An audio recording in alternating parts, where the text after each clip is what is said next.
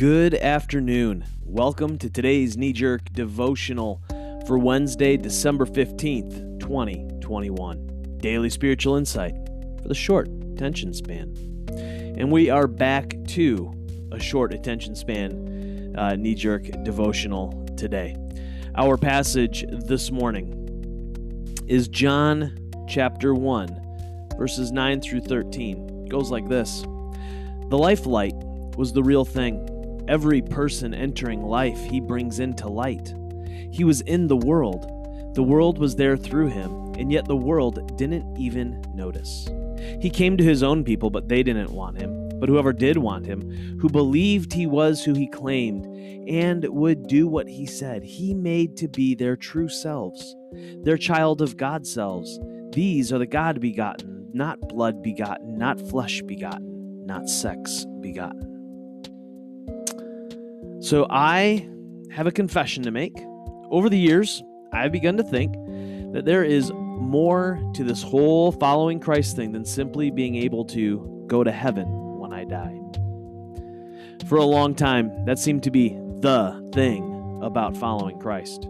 I can't even count the number of conversations that I've had with people about becoming a Christian. Many of those conversations centered around the need to receive Christ so that the person would go to heaven. In my evangelism for many years, the issue of eternal destiny was really all that mattered. As I read the Gospels more and more, I am beginning to think that I have missed the mark. There is so much more to following Christ than eternal fire insurance. Did you catch this little bit in the poem from John?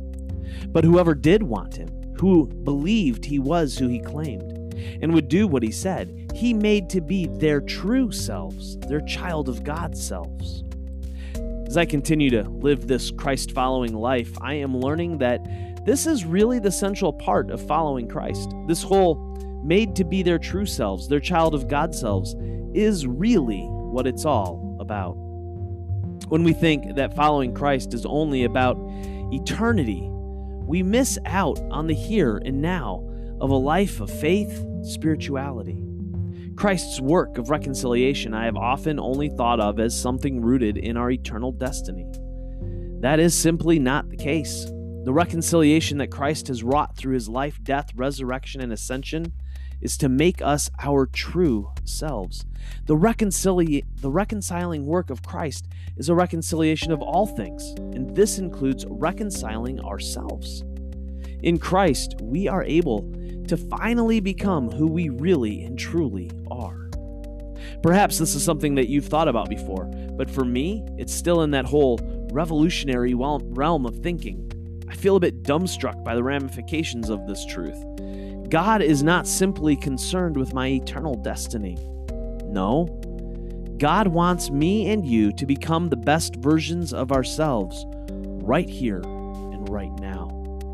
I think this is why we need to be in community and live life with one another, because it is in the context of other child of God selves that we are challenged to become more loving, gracious, and kind. In other words, in the midst of deep community, we have the best opportunity to become the best or fully reconciled versions of ourselves.